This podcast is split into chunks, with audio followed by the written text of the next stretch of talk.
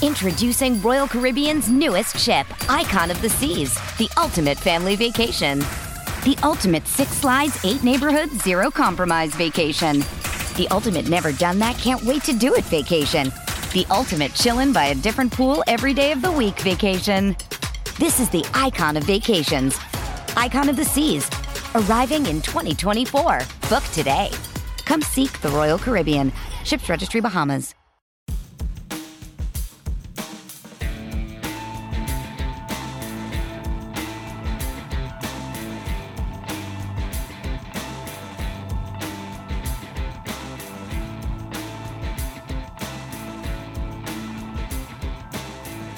Hiya, Alan Smith from the Daily Mirror here, um, joined by a very special guest, Clive Tyldesley, who is just recently returned from covering his eighth World Cup in Qatar. So we're going to have a chat about uh, what uh, Clive made of Qatar, his career, um, some of the stories, his memories, um, and yeah, Clive. Thank you very much for joining us. I, I have time on my hands, strangely, yes. what was it like? First of all, what was Qatar as a place and the tournament itself? Like for you? It's a show and it feels like a show. It doesn't feel like football as, as we know it. Aside from the huge issues with regards to the, the, the death of far too many migrant workers in the construction um, of this World Cup, and the regime's attitude towards LGBTQ and various other elements of human rights. And if you can sweep those aside, and that that's a big if, it's pretty much the World Cup that FIFA wanted. It is um, a carefully presented business class version, um, vision of the world's game. And I think, I wouldn't say in fairness to them, but maybe in recognition of what they saw, the sheer power of football and the size of the World Cup, the size and reach of the World Cup. This is my eighth, and it always surprises me the impact that it has around the world. All those fan parks that we saw in Sydney and Tokyo and Rabat, that eventually drowns out all the other noise and all the other questions that people were asking about the suitability of the venue before. It it presents something which is very digestible for the world to watch on television, and it is principally a television event, and is very, very convenient to work out if you're there. Did you feel the need to discuss some of those issues on air, or just touch on them in generally when you know you were there to commentate on a specific match at that, at that one time? I think that I'm a football commentator, and that. Um, the focus of my attention should be the match in front of me. I think that I should be aware of the context of the tournament. And if editorially something happens which maybe calls on me to make a, an observation or a remark, I made one or two write comments about Diro Gianni's compulsory close up in the opening couple of minutes of the game, which was on the one hand crass and on the other hand vaguely comedic. But um, I did actually write in a in an article for F365 during the uh, the tournament that no wonder he looks so pleased with himself because he's he's kind of got away with it, and um, I, I I'm not comfortable about the fact that I haven't gone out of my way to make comments, but then I think they would have sounded uncomfortable in the context of my particular role. I didn't see anything that appalled me. I wore um, a little um, rainbow flag pin, which a friend had sent me and asked me to wear it every game if I could. Nobody looked at it really. Nobody, certainly, uh, there were no eyes rolled or eyebrows raised at it. I think I made a remark in the same article that I don't think I was brainwashed, but I felt anesthetized. And I felt that probably a lot of the smiling um, volunteer workers were pretty anaesthetised by it all too. That was the idea. I think as viewers here, a lot of people were sort of struck by your rapport with Ally McCoist in particular during the tournament. Can I just ask you, what, what do you feel makes a good partnership among commentators? What what do you need to have that chemistry and, and spark? It helps if you like them, and I, I love him. The role of the co-commentator for me is of somebody who's crossed that white line where most of us dream of going but will never go, and can come back and tell us what it's like on the other side of that white line in, very simple terms. And if they can tell us how and why football matches are won and lost, all the better.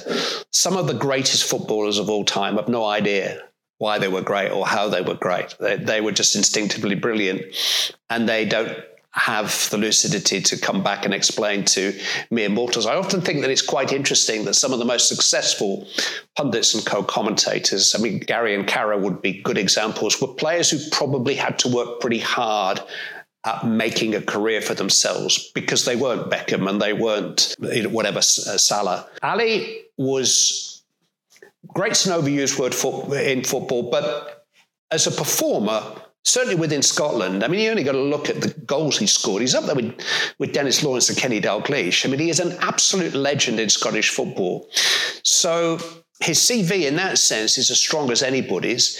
Managerially, he didn't have anything like the same amount of success, but the, that was circumstantial. He actually sacrificed himself in many ways to manage his beloved club at the most difficult time in their modern history. And I think in many ways that adds to his managerial experience more than if he just taken over a club that was routinely winning nine in a row. So I believe, and I sometimes have to say to him, you're, you are a serious football pundit. You're a funny guy, and we all love you for that. But don't underestimate your credentials. I think that the greatest single quality that a broadcaster has is warmth. That's, I think, if people naturally like you without knowing you, then that is an absolute gift.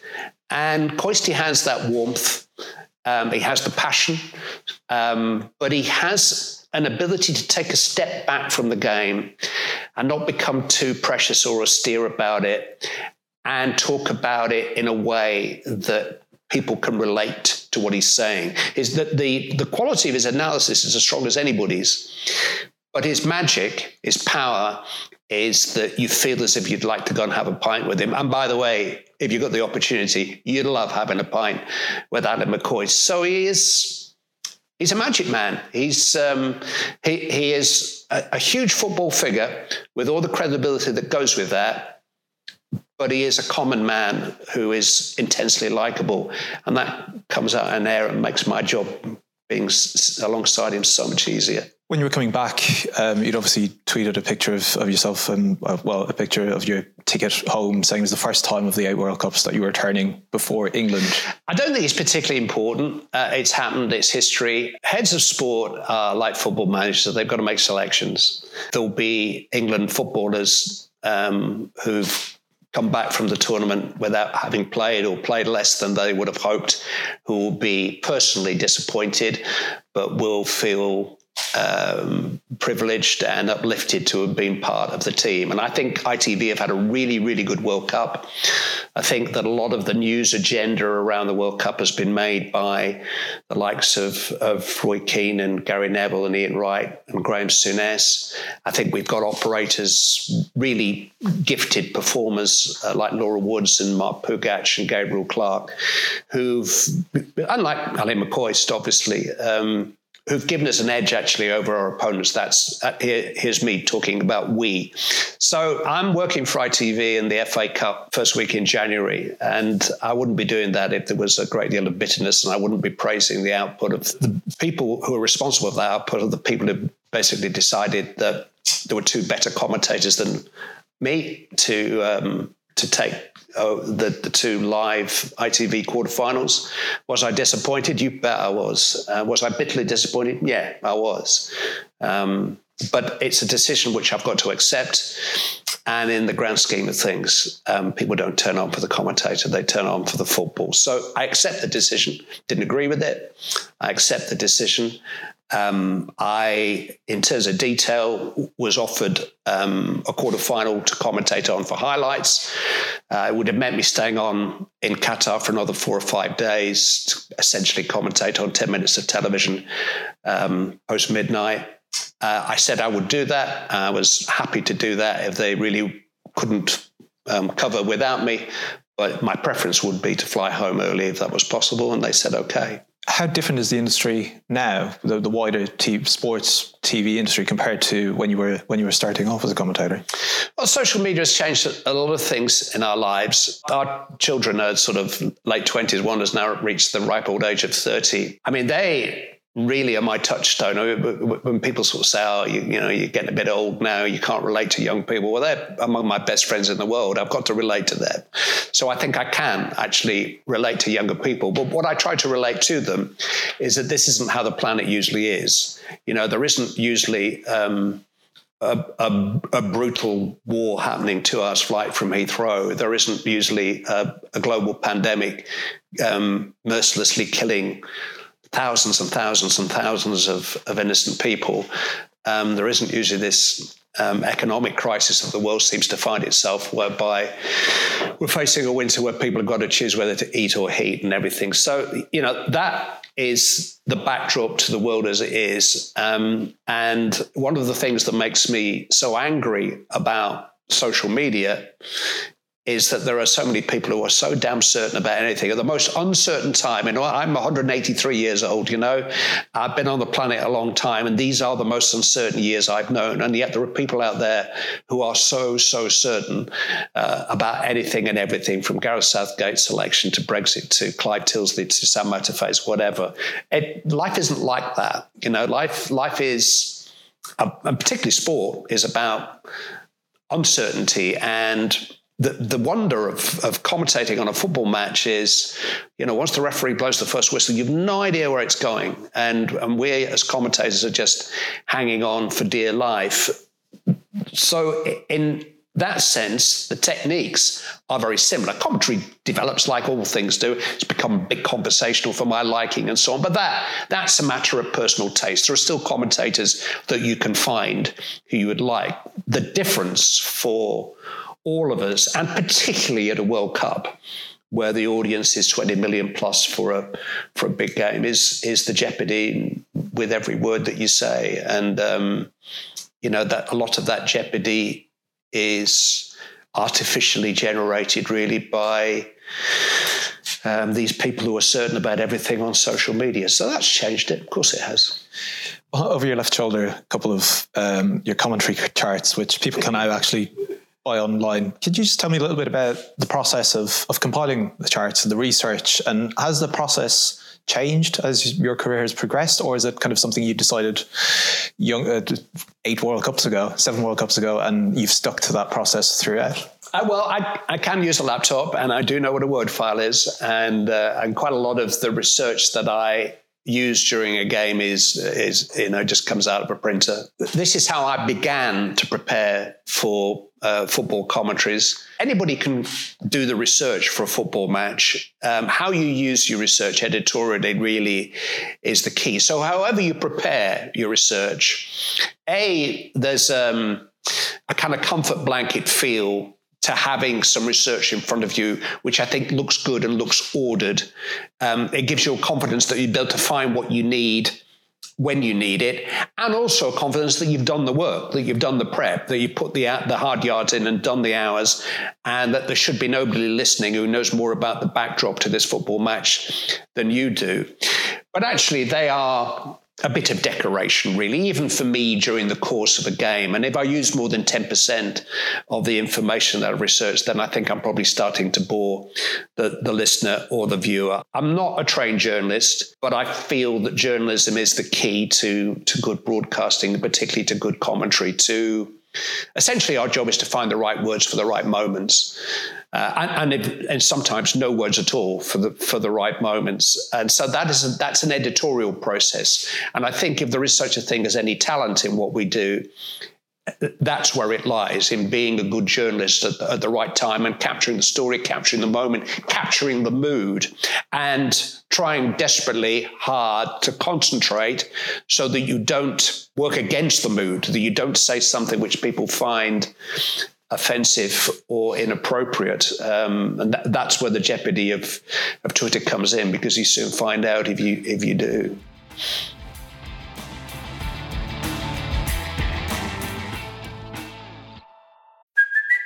Hey, it's Kaley Cuoco for Priceline. Ready to go to your happy place for a happy price? Well, why didn't you say so? Just download the Priceline app right now and save up to 60% on hotels. So, whether it's Cousin Kevin's Kazoo concert in Kansas City, go Kevin, or Becky's Bachelorette Bash in Bermuda, you never have to miss a trip ever again. So, download the Priceline app today. Your savings are waiting.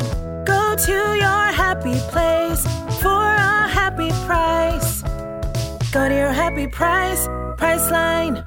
I guess a lot of football fans will always put you alongside Barcelona 99 as, you know, the iconic. That was my dad. I'm 37. yeah, a lot of people think that was me, but no, I'm really not that old. As the sort of, you know, iconic piece of commentary, but for you personally, what are the games do you kind of think, okay, my own particular performance as a commentator, I'd sort of, you know, ticked almost all the boxes here. I am always looking forward. The most important game of my career to date is undoubtedly the 1999 Champions League final. But um, only because the late great Brian Moore retired after the 98 World Cup final. That was my first season as ITV's senior commentator. There were 20 million people watching. Uh, they had a rookie at the microphone. And if that rookie had screwed up, then frankly, we wouldn't be having this conversation now. They'd have found somebody else. So those two or three minutes of television were really, really important to me giving the confidence of the people who employed me to carry on. And and then once you you know your first break is the biggest break in any in any profession. And that was my one of my first big breaks in in in television. You had mentioned brian um, a couple of minutes ago for commentators now aspiring commentators looking to get into it what pieces of advice uh, could you give them that you have perhaps received at the beginning that you think is you know is still relevant now in this new new world? I'm from a, an era where after a, a, show of any kind there would be a debrief straight away. You know, we we, we would we would go into a, a room and and people would talk openly about what they liked and didn't like about each other's performances. Good friends. I don't think that happens anymore. Um, I come across uh, co-commentators, pundits working for the first time who just haven't. They've literally been employed and been given no direction about this completely different profession that they're taking on. And uh, I have commentators, but uh, younger commentators who come to me for advice, and, and I'm more than happy to give it. I'm well aware that this isn't a job which you know we don't save anybody's lives we don't add to the gnp in any uh, great way. Um, it's a job that lots of people would like. And so there's um, a certain amount of examination about everything you do. Everybody thinks they can do it better which is fine. That's cool. Um, i'm very very lucky to have it. It's all i ever wanted to do. So i take it very seriously. I'm aware that it's not actually serious in in the great scheme of things. But if somebody had said to me when I was 16, 17 years of age, look, I know your ambition is to be a football commentator, but I'm sorry, it's not going to happen. You're going to become an accountant, but you're going to go on a reality show and you're going to get to commentate live on national TV for one minute of football, and that you know that will be your consolation. Uh, I would have been so precious about that one minute of television and without trying to sound um, better than I am, uh, I still try to treat every minute and I'm on air like that minute. I still take it that seriously. Uh, I still rarely, after watching back what I do, am happy with with what I've done. Um, I am still trying to get better. So, in terms of how commentary has changed, and, uh, and I say it's, it's, very much a matter of taste. Um, I would have opinions on every commentator in every sport, which I wouldn't ever share publicly. I'm an absolute bitch to watch any kind of well, any kind of television. I'm saying with dramas and news programs and everything. You know, I want I, I, think communication has never been more important than it is now. There's so much fake news out there, so much misinformation. And even in the small world of football commentary, I think it's important to try and get it right and and to put a value on every minute of airtime that you you're afforded because it is a, a dream come true for me to be a commentator. So I'm sure that makes me sound very pompous and a little vain and arrogant, but I'm sorry. I, I take this job really, really seriously because I've been given the opportunity to do it. Me touch on this in your book. Um, I think there's naturally a curiosity about commentators. Who did you grow up supporting. Could you maybe tell us a little bit about your own beginning as a football fan? Huge Manchester United fan um, from Bury. Um, should really have been a Bury fan because we lived next door to the manager of Bury when I was born. Would you believe? Actually shared a semi-detached house with the manager of Bury Football Club when I came back from the nursing home. But my dad was a United fan, so as soon as I was old enough, five years six, uh, he took me to Old Trafford on a fairly regular basis. So I saw Best and Charlton in the flesh. Um, I also saw some really rubbish United teams in my teens. I supported a team home and away in the second division in the Championship. And then I got um, this opportunity to um, move inside track and do this um, job that I, which my only ambition in life. I was the same age as the players that I was covering. I was spending my entire life with Nottingham Forest players, working for a local radio station, even traveling. Uh, in, in, my early days, would you believe, I used to travel on the team coach with Liverpool and Everton when they were the best two teams in the country. These guys from Forest and Liverpool and Everton, the two first two jobs I have, are friends to this to this day. Um, so um, everything was shaped by this change in my life, where from supporting a, a club uh, with an intensity and a passion, I was now mates, friends with a lot of the people that I was commentating on. And to this day, who do I support? I support my mates. Manager of England was our wedding. You know, do I want England to win? Yeah, I do. For Gareth, of course I do. Does it become impossible then to to retain for just for I guess people in the media in general, football media in general, to retain that fandom because no, I think a lot of guys still support the team that they that, that they always did and and openly so. Um, strangely, there's become more of an acceptance. I think um, Carra and Gary have, have sort of. Um, I, I, I think I'm still a little bit uncomfortable about Mo Salah, little dancer. You know, I, I, I mm, yeah, okay. And it's it's not a question that I want you to pretend that you don't care about Liverpool like you do. I'm just not quite sure. And, and he's a huge talent and a really, really conscientious pundit uh, Carra, you know, the amount of time that he spends at, in a BT um, studio looking looking for the clips that will illustrate the points that he wants to make. So he's a proper pro. That, that would be actually my only quibble uh, with him. But it seems to be accepted more and more now. Uh, and I think a lot of the journos and, and, broadcasters still do openly support their team. But I don't know. The, you know, the first TV game I ever did was Manchester City 5, Manchester United 1, and I was delighted. Uh, and, and I'd been a real home and away supporter of Manchester United three, four years earlier. How much do you still learn from the former players about how the game works, the intricacies, the, the patterns of play? Uh, presumably, you know, when you sit next to a former player watching a game, they can explain things that you just don't see. Do you still experience that now, you know, decade decades on? Absolutely. I love the company of I love the company of football people when they talk about football. They can be pains in the backside and you get more than 10 of them to, together at, at, once, as indeed most groups of men can be. Um, but yeah, I love, I love the, it, it, I'm still fascinated by that, that definition of the co-commentator, the guy that's been, that, that, you know, that man or woman who's been across the white line where I will never go and play professionally, played competitively, played at the very, very highest level. So the whole mentality, as well as the whole tactical, strategic element of the game, fascinates me. I, I, I mean, you, you, mentioned the book, and there's a chapter about Graham Souness, who has become a really good friend. I sort of knew him from those early Liverpool days when he was playing. And I, I bracket Roy Keane in in the same chapter.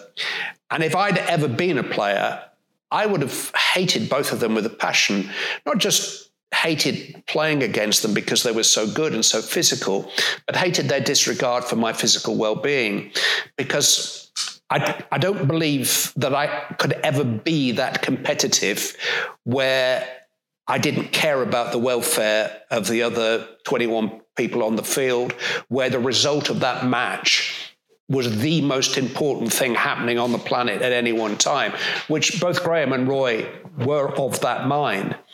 So, how have they become friends of mine? And I kind of ask that question as I go through the chapter. and I think I'm a bit the same about broadcasting. I think I, I, don't hope I'm not difficult to work with, but I don't suffer fools particularly in my industry. I don't suffer people who don't really care or don't really try or don't try hard enough. And so I think in those commentary charts, people like Roy and Graham and you know, Sir Alex Ferguson had them. Uh, hung in his in his office at um, at, at, Carrington and, and previously the, the Cliff after the '99 final.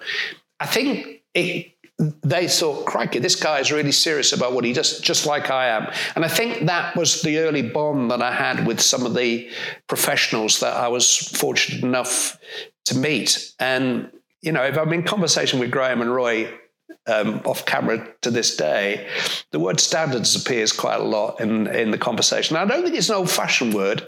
I think it's okay to have standards. I don't think you should be intimidated by your standards, and certainly don't think you should try to enforce them on anybody else. You know, I think that we are a little bit more caring and sharing perhaps than we were uh, back in the day. Um, you know, I think um, a, a, little bit more uh, human care and respect is given to the human being within the dressing room environment. But it's still a pretty hard, harsh environment. And you are still reliant on the other 10 people that are stripped next to you. And if one of them is letting you down, then they're, letting everybody down too. So, uh, and I'm fascinated by that mentality, that that that that whole culture, really, that whole scenario. And it, there's nothing quite like it in my life, even in my profession. So yeah, I am I'm absolutely intrigued by the company of people that have been out there where we all want to go.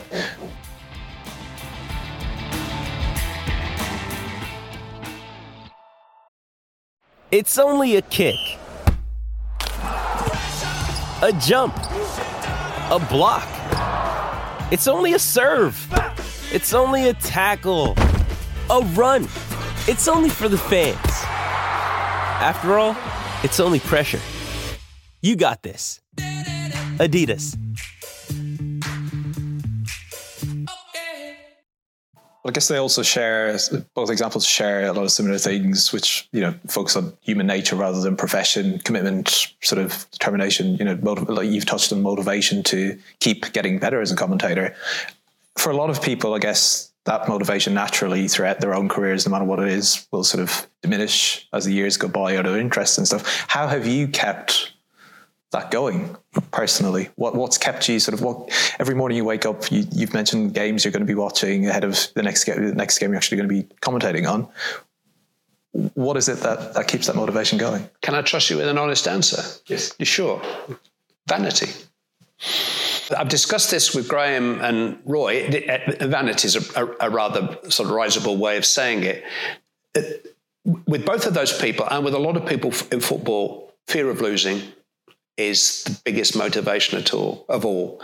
The the feeling that comes with defeat, in my case, if you like, with um, a failure to perform at my best or rejection, you know, but, but having a job taken away from you or having a match taken away from you.